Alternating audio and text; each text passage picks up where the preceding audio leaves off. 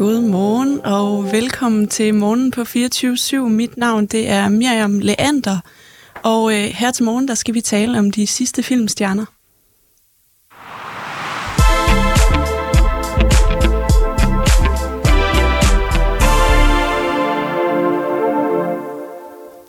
Og ja, her til morgen, der skal vi tale om de sidste filmstjerner, og derfor har jeg også øh, taget en vaskeægte filmnørd med i studiet. Andreas Kærgaard, min kæreste. Velkommen til. Jamen, øh, vi kom jo for et par uger siden til at tale om det her med de sidste filmstjerner. Og jeg var sådan, hvad? Der er jo masser af filmstjerner tilbage. Øh, det forstår jeg ikke lige, hvad du mener med. Øh, og så siger du, at de vaskeægte filmstjerner, dem er der kun få af tilbage øh, af, og Hvem er det, de er? Det lyder underligt at sige, at der ikke findes filmstjerner, især i en tid som i dag, hvor der bliver spyttet den ene store blockbuster ud efter den anden, og de tjener flere og flere penge, og ja, det virker som om, der slår rekorder hver uge, når man læser filmnyhederne. Øhm, men når jeg tænker en ægte filmstjerne, så skal du først og fremmest lige så fast, hvad det måske er. Og her tænker jeg på de her filmstjerner, vi havde i sådan start 30'erne, og så op igennem 40'erne og 50'erne især, og lidt ind i 60'erne også. Sådan nogle uh, Humphrey Bogart, Catherine Hepburn, Lisbeth Taylor. Det er der, vi er ude. Øh, vi tænker, det man kunne kalde sådan above the title filmstjerne. Altså hvis man forestiller sig sådan en øh, gammeldags biografbasade, mm. så havde man ligesom øh, det her neon lysskilt i toppen af den, hvor der ligesom stod, hvad for nogle film, der kørte den her dag her. Og der var det meget normalt at se, at der for eksempel stod øh, John Wayne ind, og så stod der først filmtitlen efter, så du fik ligesom skuespillerens navn først. Ah, så ja, efterfølgende, så ligesom filmtitlen. Så det var ligesom det sekundære. Altså var ligesom, så, at filmen blev solgt på skuespillerens den blev navn? solgt på John Wayne in The Searchers, som var for eksempel en klassisk western, han var med i. Okay. Øhm, og hvis man eksempel tager en film, som i dag er meget aktuel, den nye Thor-film, hvor man kan tænke, at øh, skuespillerne spiller Thor, Chris Hemsworth, stor australsk lyshåret mand, mm. kæmpe superstjerne, ja, men hvis man kigger på de filmplakater, man ser rundt omkring i byen til den film her, så altså, hans navn er ikke særlig fremtrædende på plakaten, hvis det overhovedet står der. Altså der står uh, filmens titel, ja. og så kan man ligesom se hans karakter, der står og holder en hammer, eller hvad han nu holder. Og det er ligesom det. Altså det er ikke, det er ikke Chris Hemsworth, der er hovedrollen i den her. Det er, altså, det er Thor. Det er karakteren, der er hovedrollen. Det er ligesom det, som der skal sælge filmen. Og så ikke mindst det her Marvel-univers. Men er det det, du mener, der gør forskellen, at det nu er øh, universet og filmens øh, sådan handling, der er i fokus, hvor at det så før var øh, skuespillerne? Ja, man kan sige lidt groft sagt, så, øh, så vil alle kunne gå ind og erstatte Chris Hemsworth til en vis grad. Og især nu, når de har åbnet op for lige pludselig, at øh, der kan findes alle mulige forskellige versioner af de her forskellige karakterer, det de kalder et multivers, så åbner det endnu mere op for, at okay, så er der jo ingen grænser for, hvem der kan spille Thor. Fordi at du kan sige, at der er et univers, hvor det er den her skuespiller, der spiller Thor, og der er et univers, hvor det er den anden skuespiller, der spiller Thor. Så på den måde, så bliver de ikke ligesom udødeliggjort skuespillerne på samme måde. Det er mere karaktererne, der bliver udødeliggjort. Men er det ikke lidt ligesom James Bond altid har været? Jo, jo, det James Bond og ja, det nye Batman, der også nu har fået mange forskellige øh, hovedrollenhaver. Øhm, men jeg vil også argumentere for, at det måske heller ikke rigtigt har været nogle af James Bond-skuespillerne, øh, skuespillerne, der har været filmstjerner på den måde. De har måske været det i en meget kort periode i deres liv, men så snart de stoppet med karakteren, så er der ikke rigtig nogen af dem, der sådan har taget fart og har fortsat være hovedrollenhaver i store, store film. Altså Pierce Brosnan er fuldstændig forsvundet for eksempel fra landskabet, efter han ikke var James Bond længere. Øhm, og det er klart, at nu må vi give den, den lidt tid til at vise, at man kan andet, men mm. altså indtil videre, så er der ikke noget, der taler for i hvert fald, at han skal fortsætte med at være den her store filmstjerne, som han har været.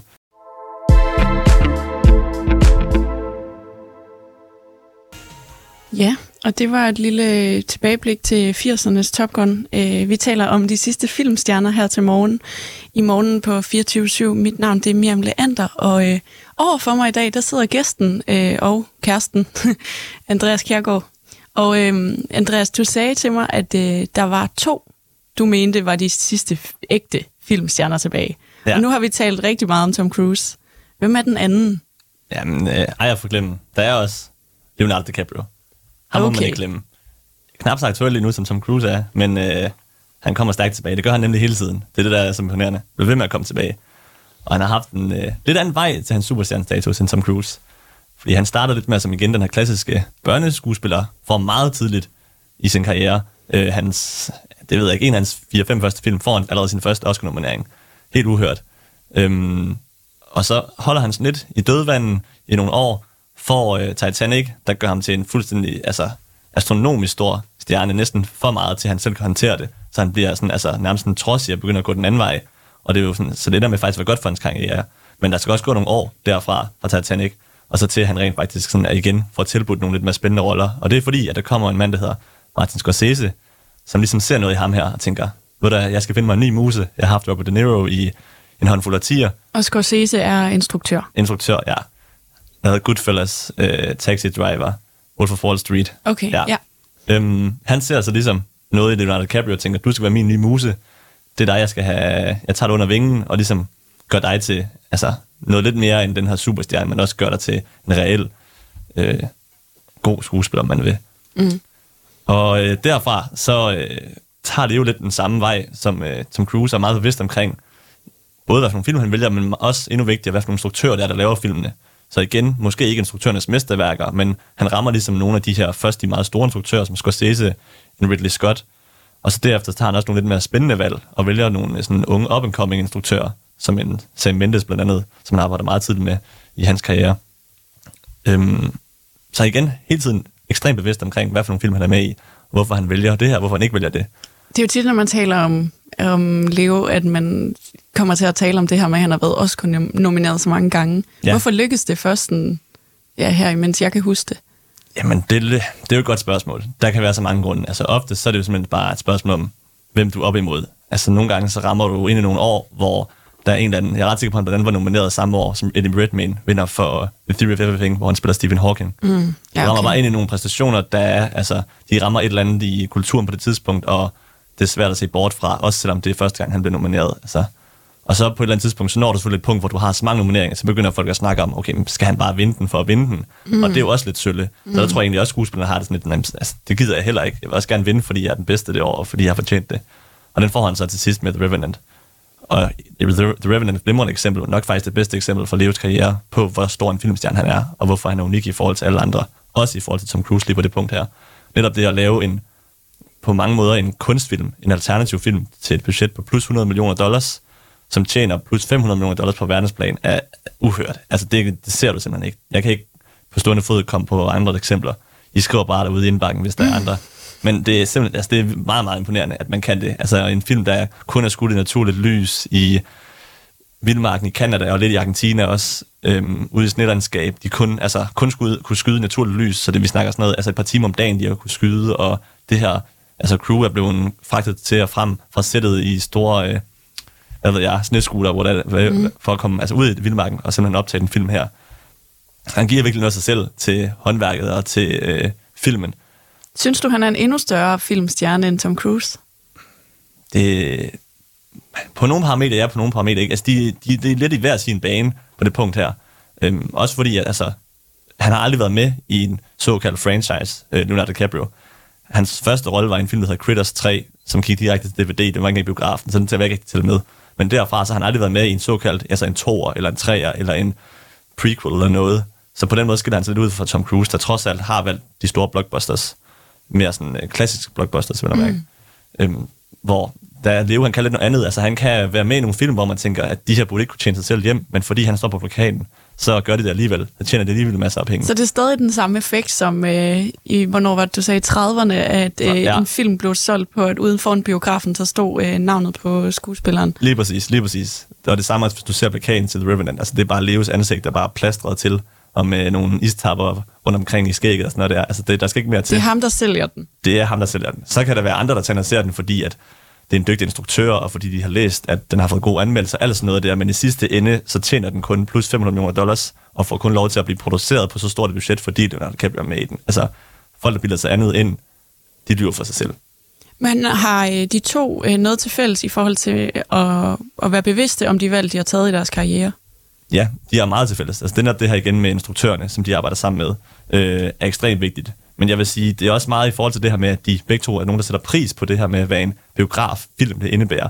Og det her med at have den her store såkaldte eventfilm, som var meget typisk tilbage i 20'erne, og ja, faktisk helt tilbage til 10'erne og 30'erne, hvor vi sad her for eksempel sådan Birth of a Nation, øhm, som var sådan en stor eventfilm, altså hvor der sådan blev skabt sådan større kulisse omkring filmen, og det blev, sådan, altså, det blev nærmest sådan en lille turné som filmen tog på, hvor den gik fra by til by blev vist. Så man ligesom fik skabt noget, sådan, noget større omkring filmen, og det er meget det, som de også kører på. Et godt eksempel er for eksempel også med Tom Cruise, der inden den nye, øh, nej, den nye øh, Top Gun-film der starter filmen med sådan en lille introduktion, hvor det er bare ham, der sidder. Altså ikke som hans karakter, men han bare sidder som Tom Cruise og taler direkte til publikum og Okay. siger, hej, øh, velkommen til. Jeg er glad for, at jeg har valgt at se den her film i biografen. Det sætter virkelig stor pris på, for det her det er en film, vi har lavet til det store lærred, til jer nyd den. Og så starter filmen. Altså, okay, det er da sygt underligt. Det, er så- der, det ser man da ikke ellers. Nej, jeg har aldrig set det før. Så surrealistisk. Altså, og det er sådan noget, man kunne forestille sig, der måske har været tilbage i de gode gamle Men hvad tror du, 30'ere. effekten er af at sætte sådan en videohilsen ind fra øh, superstjernen? Du skaber selvfølgelig en personlig relation til publikum fra start af, det er klart. Men øh, det viser også, at du måske som stjerne altså virkelig har lagt noget arbejde i det her, virkelig går op i det her. Og at ikke mindst, at det er en film, som der er til stede, eller der eksisterer på grund af dig. Mm. Altså, det er ikke øh, hvem som helst, de sætter til at lave de instruktioner. Altså, det er fordi, at det er jo Tom Cruise, der nok har sagt, det er fint, det kan jeg godt gøre. Og så tager han ligesom også ejerskab omkring filmen på den her måde her ved at sætte sig og vise sit ansigt som Tom Cruise, og ikke som sin karakter til at starte med. Og så, altså de har begge to det her med, at de, øh, de værner meget omkring, hvad for nogle øh, film de er med i, og kredsene, men også, hvad for nogle de ikke er med i. Altså, der er utallige historier om, hvad Leonardo DiCaprio har sagt nej til at store franchises, men også det her med de begge to, der er ikke engang er med i tv-serier, hvilket også måske altså, mm. kunne gå hen lidt og mudre deres filmstjernestatus til, fordi at da en klassisk Hollywood, så har man lidt set ned, ned på tv, at tv har ligesom været less than movies. Øhm, hvor det første er i nyere tid, at der ligesom er blevet åbnet op for, at okay, man kan sagt godt lave begge dele. Man kan godt være en stor filmstjerne og være med i tv-serier. Øhm, blandt andet Matthew McConaughey gjorde det med True Detective, og ja, Julia Roberts og Robert De Niro, de har alle sammen efterhånden været med i tv-serier. Men ikke Tom Cruise, og ikke Leonardo DiCaprio. Tror du, det også er med til at gøre dem til sådan ekstra i deres stjernestatus? Altså jeg vil sige, jeg tror ikke det, at de ikke har været det, gør dem til større filmstjerner. Men hvis de nu havde været, så kunne det være, at det ville gøre dem til mindre. Så du ved, altså, det er lidt det sikre valg for dem. Ah. Og bare holde afstanden, så bliver de ved med. Altså, Tror du også, det er et bevidst valg fra deres Det- øh, begge tos side? der kan selvfølgelig være noget om, at det rigtige projekt bare ikke er landet på deres spor. Mm. Men jeg tror, altså ingen tvivl om, at det ikke, øh, altså, det er ikke helt tilfældigt. Det, det nægter jeg simpelthen tro på. Det kan det ikke være. Fordi selvfølgelig har de også fået tilbudt de samme tv-serier, som nogle af de andre har. Og sådan en som Leo har også, som også producerer selv, han har også altså, kunne tage ejerskab omkring nogle projekter og få dem sådan, skabt ud i verden, men så uden sig selv at tage hovedrollen i den, ikke? Så øh, der er helt sikkert noget over det der. Og så vil jeg sige, næsten den, måske den faktisk den vigtigste pointe i forhold til, hvorfor de her to, og hvordan de er anderledes end alle andre, mm. det er den her mystik, som de holder rundt om sig. For man snakker meget om, at de her store, klassiske filmstjerner, jeg snakkede om i starten, en Humphrey Bogart, en Marilyn Monroe, Elizabeth Taylor, de havde den her mystik omkring sig, at folk vidste ikke så meget om deres privatliv, og alt det, de vidste, det blev meget sådan, altså, lidt mytisk og storslået, og man hørte om deres udskejelser og deres skandaler, og man hørte om deres øh, fejlede og alt sådan noget der, men mm. aldrig sådan rigtigt, altså, hvor det sådan blev sådan personligt. Og det er jo ligesom fuldstændig for de fleste mennesker blevet øh, udvasket i dag, fordi du har sociale medier, du har talkshows, og de skal jo igennem en helt stor pressemølle, hver gang de skal ud og få den nye store blockbuster frem med alle skuespillerne. På nær de to her, de har lidt noget andet over sig, især Leo. Altså han laver nærmest ikke nogen interviews, han er aldrig i talkshows, han har været i Ellen måske to gange, men altså, han sidder og snakker i tre minutter om, at han er ved at blive bidt af en hej, og så er han ude derfra igen. Altså, det er jo ikke det, der skaber en personlig relation mellem ham og, men ved at have den her mystik omkring sig. Og Tom Cruise lidt det samme. Han har lavet noget, altså, lidt mere talkshow-ish, men stadigvæk, altså han holder stadig en kæmpe distance. Det er meget tydeligt, at Har de sådan profiler på Instagram og sådan noget? nej, Nej. nej, nej altså Leonardo DiCaprio har en Instagram-profil, men han bruger den kun til at øh, poste ting omkring klimaet. Altså Okay. aldrig noget personligt. Nej. Aldrig noget personligt. Og han har jo også en kæreste nu, efter sine. Jeg ved ikke, om de stadigvæk er kærester, det er ikke rigtig nogen, der stadigvæk ved. En ung øh, Victoria's Secret-model selvfølgelig, som ah, hun er ved skuespillerinde godt nok. Men igen, altså på hendes profil, man ser aldrig noget om ham på hendes profil, og vice versa. Altså Nej. det, det holder det fuldstændig adskilt. Og det bliver ved med at have den her mystik omkring sig, og gøre de lidt mere spændende, og gøre måske også, at folk lidt nemmere kan se dem i mange forskellige roller. Især Leonardo DiCaprio, det er meget vigtigt for, hvis man kigger på, hvad for nogle roller han har taget de seneste år. Alt fra en øh, modbydelig slaveejer, altså den værste, værste, værste slaveejer, man kan forestille sig, i Django Unchained, og til og så at spille øh, en playboy øh, et par år forinden øh, i Wolf of Wall Street. Ikke? Altså sådan, at det her med, det gør ligesom, at man kan blive ved med, og han kan have den her kameleonstatus, hvor man sådan... Fordi at hans personlighed ikke bliver indblandet i måden, vi opfatter Præcis. den nye rolle på. Han er ikke en Ryan Reynolds, man ser øh, i alle talkshows, og der konstant ligger videoer af sig selv på Instagram, hvor man, han viser hans person. Og efterhånden, så nogle af de her andre store filmstjerner, de, man føler bare, at nogle af dem, de spiller bare sig selv i alle filmene. Mm. Så de har ikke rigtig... Øh, jeg tror ikke publikum, og selv hvis de ikke gjorde, altså det er måske også svært for dem at bryde ud af det her, når de først er så offentlige personer. Altså publikum har svært ved at se dem som noget helt tredje i en film lige pludselig. Så der har de virkelig, altså både Tom Cruise, men især Leonardo DiCaprio, været god til at værne omkring det her. øh, mystik, der kan være omkring filmskuespillere, og som efterhånden ikke er der mere på grund af sociale medier især. Jeg kan godt se, at du har rigtig mange pointer øh, for, hvorfor det lige præcis er de to, der er de sidste ægte filmstjerner, men er der ikke også andre? Der er masser af andre, og der er masser af andre, man kan pege på, og man kan også prikke til mig og sige, at øh, det er måske lidt sat på spidsen, det er kun de to her. Mange vil måske nævne en Robert Downey Jr., der ham, der spiller Iron Man i øh, den nye film, at han har ligesom udødeliggjort den her karakter, og mange har snakket om, at der er ikke andre, der kan komme og spille Iron Man. Det, han har ligesom gjort det, han er, han er færdig nu, og spoiler, ja, spoilers, han er sandsynligvis færdig nu, øhm, og har haft den her rolle siden 2008, hvor den første Iron Man kom. Men man skal bare kigge på, hvad han har lavet ud over den her Iron Man-film, samtidig med, at han har været Iron Man. Altså, der er ikke rigtig noget af det. Han lavede Sherlock Holmes, og til dels kan man sige, at uden ham, så var de to nok ikke blevet en succes. Men altså, efterfølgende det, altså, han har ikke rigtig lavet noget. Han prøvede at lave et øh, uh, usselt forsøg på en sådan halv børne Disney-film. Jeg kan ikke huske, hvad den hedder. Det var en Dr. Doolittle wannabe et eller andet. Altså, han spiller en eller anden, der kan tale med nogle dyr. Okay. Det blev et kæmpe flop. Jeg ved ikke, hvor mange 100 millioner den tabte. Og som han også selv produceret. Kæmpe, kæmpe flop. Altså, godt bevis på, at han kan ikke bare stille sig op foran en skærm og bære alt. Og så er det selvfølgelig også et spørgsmål om, at altså, han bare vælger nogle underlige valg, og han er måske... Han, han er efterhånden blevet typecastet. Altså, han har også skidet så meget af sig selv i forbindelse med de her presseturs for Marvel og på diverse sociale medier og være i talkshows. Så altså, folk ved godt, hvem han er som skuespiller og som person så godt. Så det er svært for ham at bryde ud af det. Altså, han kan ikke lige pludselig stå og spille en eller anden modbydelig slave. Altså, det tror jeg, folk vil have det underligt med. Og jeg tror også, hans, han selv og alle hans folk bagved, hans PR-chef og hvad det ellers er, at de vil heller ikke have, at han skal have den rolle her, for de er bange for, at det vil uh, mudre hans image til, som den her good guy og uh, hurtig sjov fyr med de hurtige replikker og sådan noget der.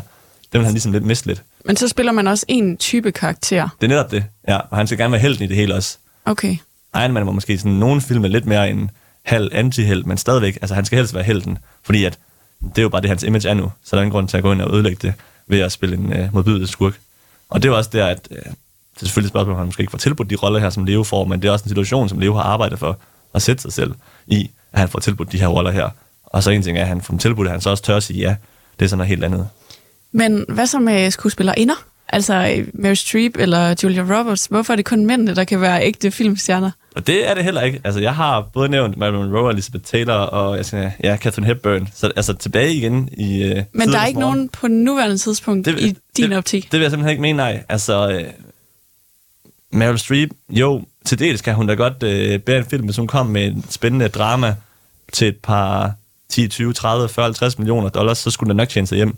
Men jeg vil ikke sige, at hun alene længere kan bære en film til plus 100 millioner, og så tjener den penge. Altså, det kan hun simpelthen ikke umuligt. Og hvis hun kan, så altså, I må gerne vise mig det. Hun har ikke gjort det de sidste 20 år, hvis nogensinde.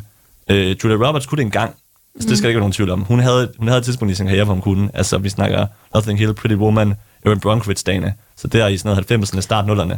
Tror du så, hun har taget nogle forkerte valg? At det er derfor, det ikke er sådan længere? Altså, hun har jo først og fremmest taget det valg, at hun hellere vil være øh, model og frontperson for diverse parfumer, hun vil være skuespiller. Altså, hun mm. havde mange år, hvor det var det, hun lavede. Mm. Og så var hun med i de her Oceans-film, som det blev en okay stor succes, men altså, det var sammen med et, et cast på 11 andre skuespillere, der ligesom var store stjerner, altså med Damon, George Clooney og sådan noget mm. der. Så det er jo ikke hende, der har båret filmen. Det er ikke hende, der har stået øverst på plakaten eller noget. Så hun har jo simpelthen bare taget et valg om, at det er ikke det, hun skal. Øh, og det gør jo så, at i dag, så er der ligesom en generation, der har misset hende. Det er jo, det er jo meget med det at gøre, du er nødt til igen altså leve, og Tom Cruise bliver ved med at i hvert fald hver femte år have en stor succes, og det gør jo, at der er ikke en generation, de taber. Folk bliver ved med at vil se Tom Cruise og Leonardo DiCaprio-film, fordi de bliver ved med at være aktuelle. Så det har også meget med det at gøre, at du, altså, du kan ikke gå et vis antal år, og så have så, så mange misser, så vil både Hollywood kassere dig, men det vil dit publikum også. Er det også, fordi de har undgået skandaler? Altså, nu tænker jeg sådan på Johnny Depp. Altså, øh, har han ikke lidt været en ægte filmstjerne, og så er det ikke rigtig mere, fordi der har været så meget tumult med jo. hans privatliv? John Depp er en sjov størrelse. Okay. Fordi han havde en periode, hvor han valgte nogle rigtig, rigtig spændende roller i 90'erne, og så gik han over, og så lige pludselig så valgte han at være med i Pirates, en Disney-film, og egentlig lidt bare tage de karakterer, han havde sådan skabt sammen med Tim Burton, det univers, og tage dem med over en Disney-film, hvilket var ekstremt interessant, og blev også også nomineret, vil jeg sige, egentlig ret fortjent for den første Pirates-film.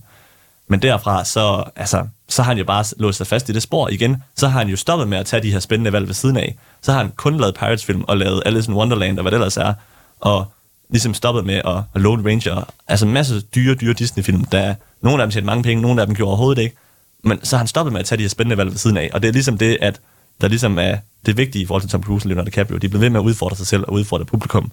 og gøre, at de ikke bliver låst fast. Fordi på et eller andet tidspunkt, hvis du så har nok flops af de her store franchises, men, men så er der ikke nogen, der gider arbejde sammen med dig, mm. så er du ikke spændende længere, og så har du sat dig selv ind i din boks, og det er ligesom det, der er så mange skuespillere, der falder for. Og der er så her skandaler er vigtigt, fordi at, altså, Tom Cruise og Leo har haft nok af deres skandaler, især Tom Cruise med Scientology, og at der var, han var gift med Katie Holmes, som han ikke var særlig behagelig over for, mildeste, ja, mildt sagt. Øhm, han har været ubehagelig i diverse interviews og alt muligt, men igen, han er blevet ved med at ride en bølge, hvor og han har skabt sig selv, man kan sige, et image og en karisma og en persona, der gør, at han ligesom kan ride over mange af de ting her. Og det samme med Leo, altså, det er ikke så charmerende måske for mange, at en 50-årig mand render rundt og skruer Victoria's Secret-modeller og bliver ved med det. Men igen, han rider ligesom hen over den her, det her, som andre måske vil falde ned i, det her hul her, fordi at han har bare skabt sig noget andet, og han har ved med at have den her mystik omkring sig. Hvor hvis det var sådan en klassisk good guy, der sad i talkshows og laver sjove øh, jokes, så er det måske ikke så fedt, at han ved siden af skruer 22-årige piger. Så der kan være et eller andet der. Og, nu skal jeg selvfølgelig også, jeg sidder her selv som øh, sidstkønnet hvid mand. Jeg ved godt, der er selvfølgelig også noget over, at det er måske, hvem de er i samfundet, og deres hudfarve og så videre, og køn. Men altså, når det så er sagt, så er det stadigvæk altså, en meget langt opbygget status, som de har arbejdet for, og der er andre sidstkønnede hvide mænd i Hollywood, som også har haft stjernestatus. En Armie Hammer kan man nævne, som også er altså, faldet ned i det, et hul her på grund af skandaler. Mm. Så det er ikke fordi, de, altså, de, de vil ikke være fuldstændig immune. Og det er selvfølgelig et spørgsmål om, at altså, der er jo ikke nogen af dem, der har gjort noget, der er sådan det sted ulovligt. Du har taget endnu en sang med til mig. Ja, jeg har taget øh, en sang, der relaterer sig til Leonardo DiCaprio med. Ja. Det er Lana Del Rey med Young and Beautiful fra The Great Gatsby. Hvorfor skal vi høre den? Jamen det skal vi jo, fordi lever med i den, og fordi den også er et glimrende eksempel på, hvordan at, jamen altså selvfølgelig det er en kendt titel, så folk kan nok skulle komme ind og se den, men fordi han er med i den, det giver den lige det sidste. Lad os høre den.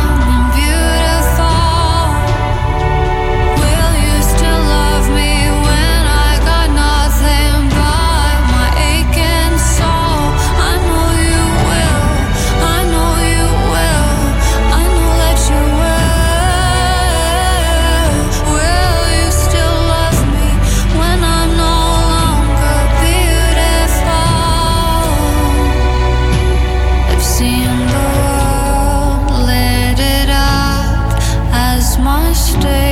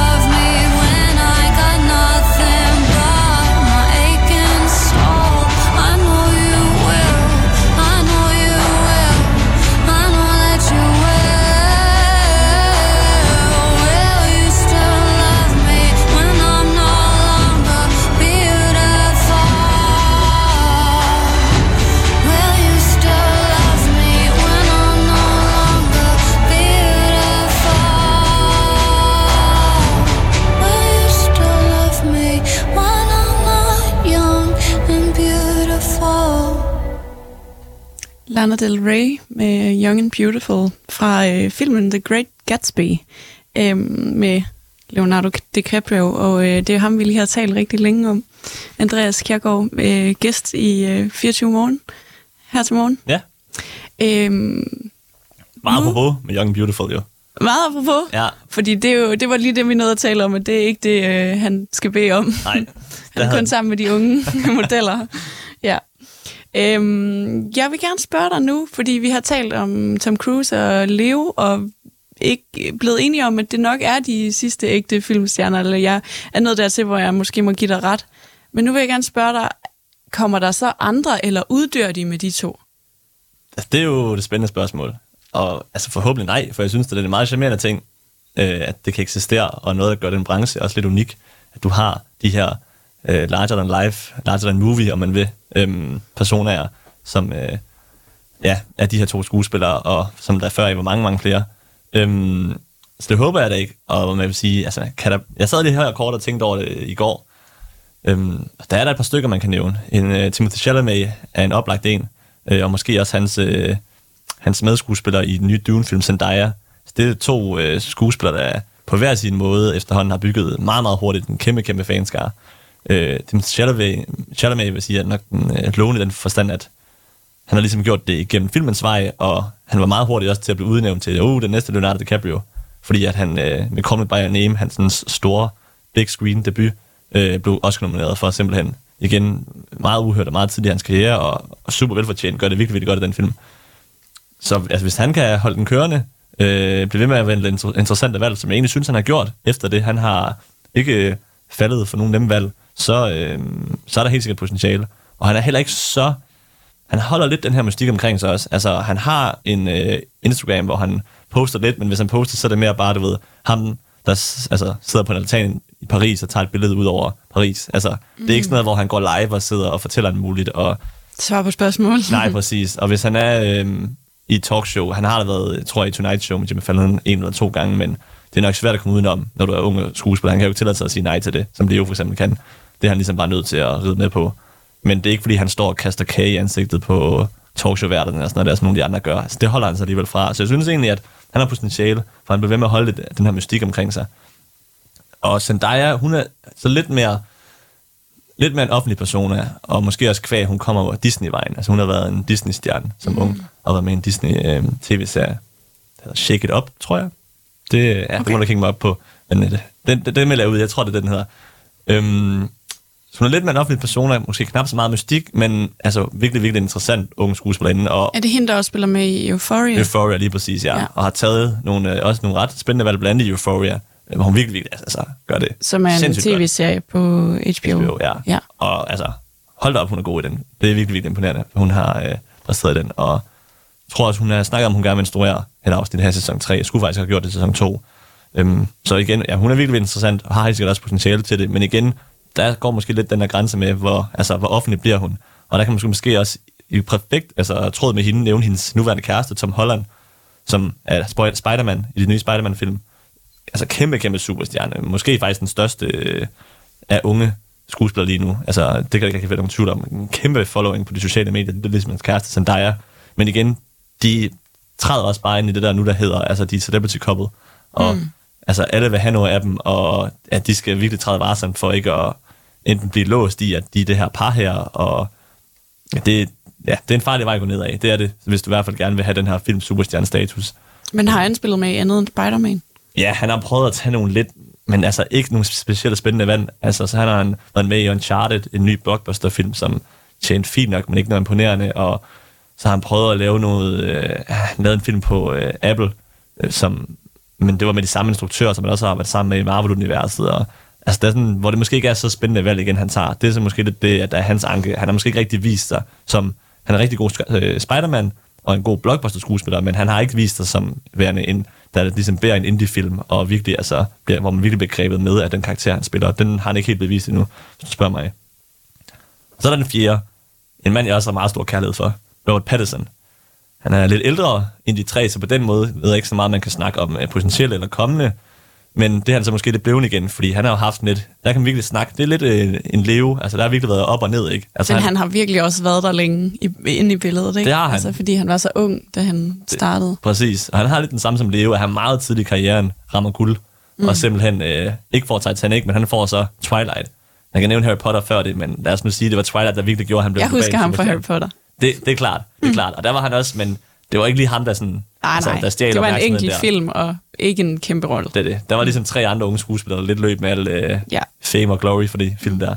Øhm, så Twilight gjorde virkelig, at han blev altså en altså, kolo enorm succes. Ja. Og øh, kendt i hele verden, og altså, kunne ikke gå uden for en hoved der, uden der stod 40 paparazzier. Og så blev han ligesom igen fanget af det her. Altså han øh, laver de her fire, fire Twilight-film, er vi det, vi er ude i? Fire eller fem måske endda, fordi der måske var en del af det to til sidst. Ja, det tror jeg. Ja. Øhm, og så, altså, det er med svært at bryde ud af, og det altså kæmpe kado til ham. Det er så imponerende. Det har han virkelig formået. Altså, han har igen kørt, han har, jamen, det er en ting, han har taget en side ud af Leos bog, og Tom Cruise også, altså, at vælge ud fra instruktørerne. Blive ved med at vælge spændende instruktører at arbejde sammen med. Han har arbejdet sammen med spændende franske instruktører, en Claire Denis, fransk øh, kvindeinstruktør, super Øh, imponerende. Øhm, han har instrueret, jeg har været sammen med, jeg kan ellers nævne, David Cronenberg har han øh, været sammen med. Der er flere, altså virkelig, virkelig, hvor han sådan har taget alternative valg, og igen måske ikke i de respektive instruktørs mesterværker, men så i stedet for bare gå ud fra, at jeg kan lære noget af de her mennesker, altså de kan lære, øh, de kan lære mig noget omkring mit håndværk, og så er jeg ligesom ikke fokuseret så meget på alt det udenom filmen, øhm, og ligesom også trukket sig lidt fra, hvad kan man sige, det her medielandskab, og været meget væk fra det i nogle år. Øhm, og nu er han så stille og roligt kommet tilbage i det, i og med, at han har sagt ja til at være den nye Batman. Øhm, så på den måde, så får han så lidt ligesom, altså, Han gør lidt begge dele. han gør lidt begge dele. Det er måske lidt mere Tom Cruise ikke nu, og prøver at vælge spændende valg, samtidig med, at man så også øh, er med i store blockbusters, men stadigvæk altså, vælger sine blockbusters med omhu. Altså, det er stadigvæk en blockbuster, som øh, vinder andet end alle andre blockbusters. Der er en øh, spændende instruktør i Matt Reeves, der var tilknyttet den. Øhm, der er andre spændende skuespillere, der er tilknyttet den. Og det gør selvfølgelig også, at den, altså, det helt sikkert ikke er et, øhm, et valg, han bare tager for pengene. Hvad synes du om den nye Batman? Jeg synes, den var rigtig god. Jeg synes, den var, øh, det var meget imponerende. Jeg var imponeret over, at altså, de trods alt har turde at tage nogle chancer med genren og prøve at rykke lidt ved den. Øhm, fordi det har der også været brug for for den her karakter, at den var lidt kørt øh, i en ond spiral med Ben Affleck. Det kommer ikke rigtig ud af noget, og den var ligesom lidt sat fast i det her DC-spor, hvor de gerne ville have gjort det til den nye Marvel, og det skulle være stort og fantastisk, og de skulle have et øh, sammenhængende univers. Så jeg synes, det er meget fedt, at de har ligesom formået at bryde karakteren lidt ud af det igen, som Christopher Nolan også gjorde, hvor man bare har Batman-universet for sig, og ikke tænker over, at Batman også skal være sammen med Superman, og The Flash, og Green Lantern. Nej, altså han kan godt bare være for sig, og hygge sig sammen med Joker og Riddler, hvad det ellers sidder. Altså han behøver ikke øh, det her storslående øh, kamp om universet øh, hver gang. Øh, Hvem af de fire, du nævner, som potentielle nye super øh, filmstjerner, hvem, hvem synes du har mest potentiale? Altså nu, jeg vil sige, at jeg vil frabede mig at sige Robert Pattinson, fordi jeg synes, det er lidt måske et cop-out, i og med, at han har den alder, han har, og mm. han måske man lidt mere kan tegne en tråd mellem ham og nogle af de to andre, vi har nævnt. Så jeg tror, jeg vil gå med Timothée Chalamet. Øh, simpelthen Den første, du nævnte. Yes, alene af den grund, at han ikke har den samme offentlige personer som de to andre. Altså jeg tror, at man skal simpelthen ikke undervurdere, hvor meget det betyder det her med den her mystik, som der kan være omkring en skuespiller, at det er simpelthen så vigtigt for... Er det øverst på opskriften? Ej, det øverste, det er selvfølgelig, hvad for nogle film du vælger, og hvad for nogle, ikke mindst, hvad for nogle, hvad for nogle instruktører du vælger at være sammen med. Altså, det tror jeg, det er den øverste. Og du ikke går ind og laver alt muligt andet ved siden af, at du også instruerer og skriver manuskripter og hvad ved jeg. Men at du ligesom lægger alle dine æg i en kurv, der hedder, jeg er en skuespiller. Mm. Øhm, og så hvad for nogle instruktører, jeg arbejder sammen med. Det tror jeg er det vigtigste.